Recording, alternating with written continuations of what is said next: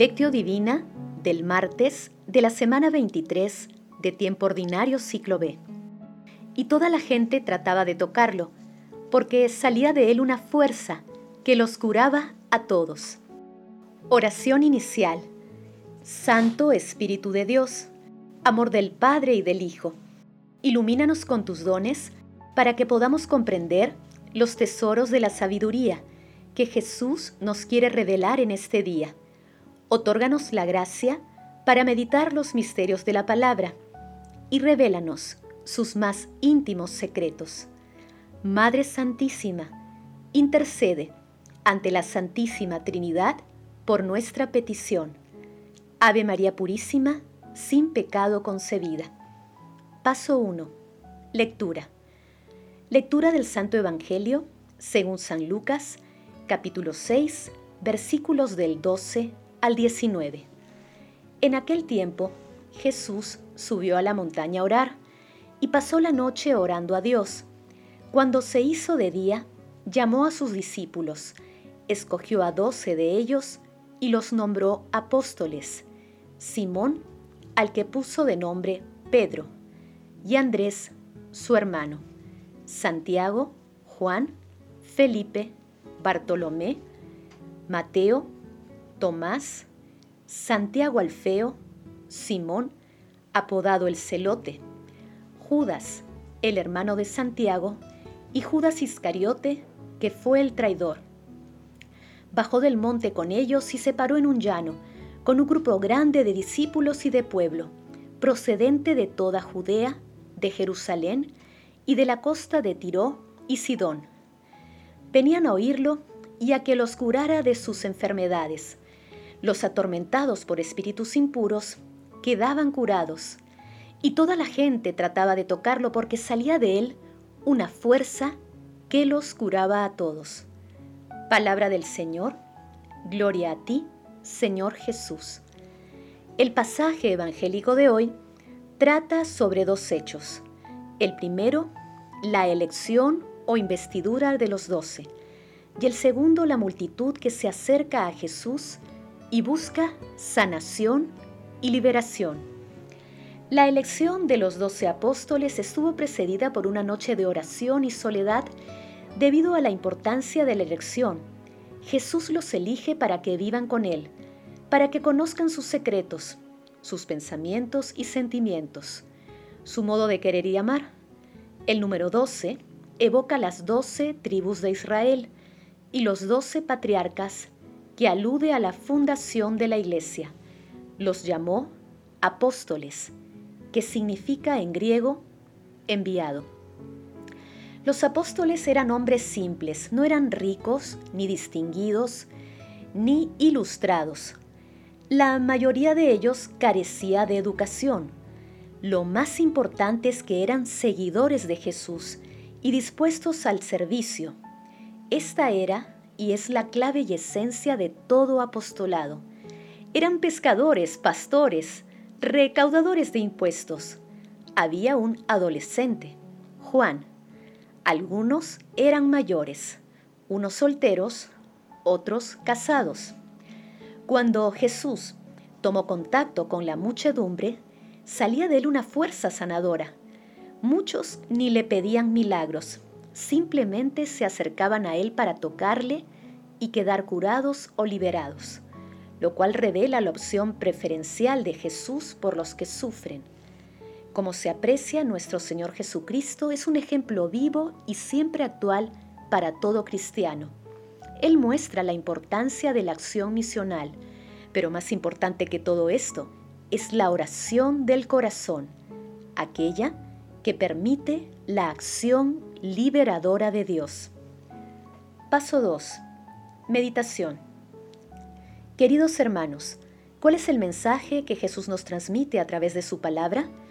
Nuestro Señor Jesucristo nos da una muestra de que las decisiones trascendentes deben estar precedidas por la oración, por un espacio íntimo de encuentro con la Santísima Trinidad.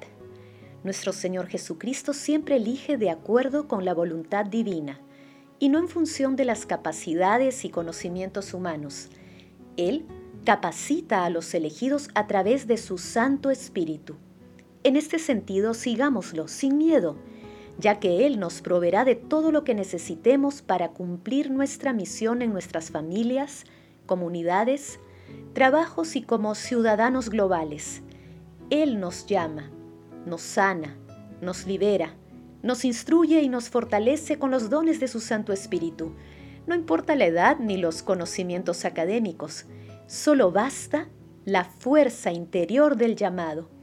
Recordemos que somos herederos la fe bimilenaria de los primeros apóstoles. Hermanos, meditando la lectura de hoy, recordemos las veces que hemos experimentado de manera especial el amor de Dios y respondamos. ¿Seguimos a Jesús en nuestras actividades diarias? ¿Agradecemos a Dios por tanta bondad?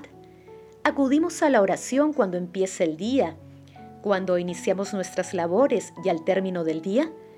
¿Somos conscientes que nuestras capacidades humanas son un don de Dios? Que las respuestas a estas preguntas nos ayuden a ser mejores discípulos de nuestro Señor Jesucristo durante toda nuestra vida y por donde vayamos. Jesús nos ama. Paso tres. Oración. Amado Jesús, ten piedad de nuestras debilidades.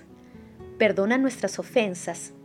Te suplicamos nos fortalezcas con tu Santo Espíritu para seguirte sin mirar atrás y cumplir la misión que nos has encomendado en nuestras familias, comunidades, trabajos, estudios y en nuestra casa común. Espíritu Santo, libéranos de todas las ataduras del pecado y danos la fortaleza para ser apóstoles de nuestro Señor Jesucristo. Amado Jesús, concede a los difuntos de todo tiempo y lugar tu misericordia, para que lleguen al cielo y protege del enemigo a las almas de las personas agonizantes. Madre Santísima, Madre de la Divina Gracia, intercede ante la Santísima Trinidad por nuestras peticiones. Amén.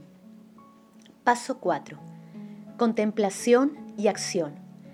Hermanos, contemplemos a nuestro Señor Jesucristo con un comentario de Richard Gutzwiller. Jesús llamó a sus discípulos. La iniciativa parte exclusivamente de Cristo. Él es quien llama. Nadie puede darse o tomar por sí mismo la vocación en la Iglesia. No hay una elección personal, sino que nos llama, se nos elige. Dios llama y llama de una manera concreta a través de la Iglesia. Una vocación sacerdotal puede ser también un impulso interno del espíritu y del corazón, y una decisión personal de un joven. Es más, por lo general, sucede así. Ahora bien, este acto fundamental personal debe ser insertado y acogido como viniendo de parte de Cristo, presente en su Iglesia. La imposición de las manos es el sello del Espíritu sobre esta vocación.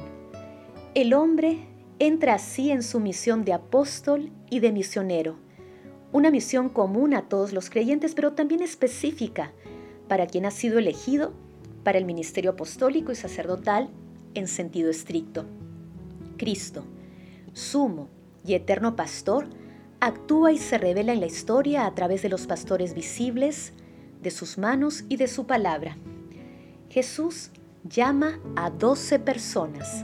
La antigua descendencia natural de las doce tribus queda ahora abolida por el nuevo pueblo de Dios, que no forma una unidad natural, una unidad de sangre, sino una sociedad sobrenatural, espiritual.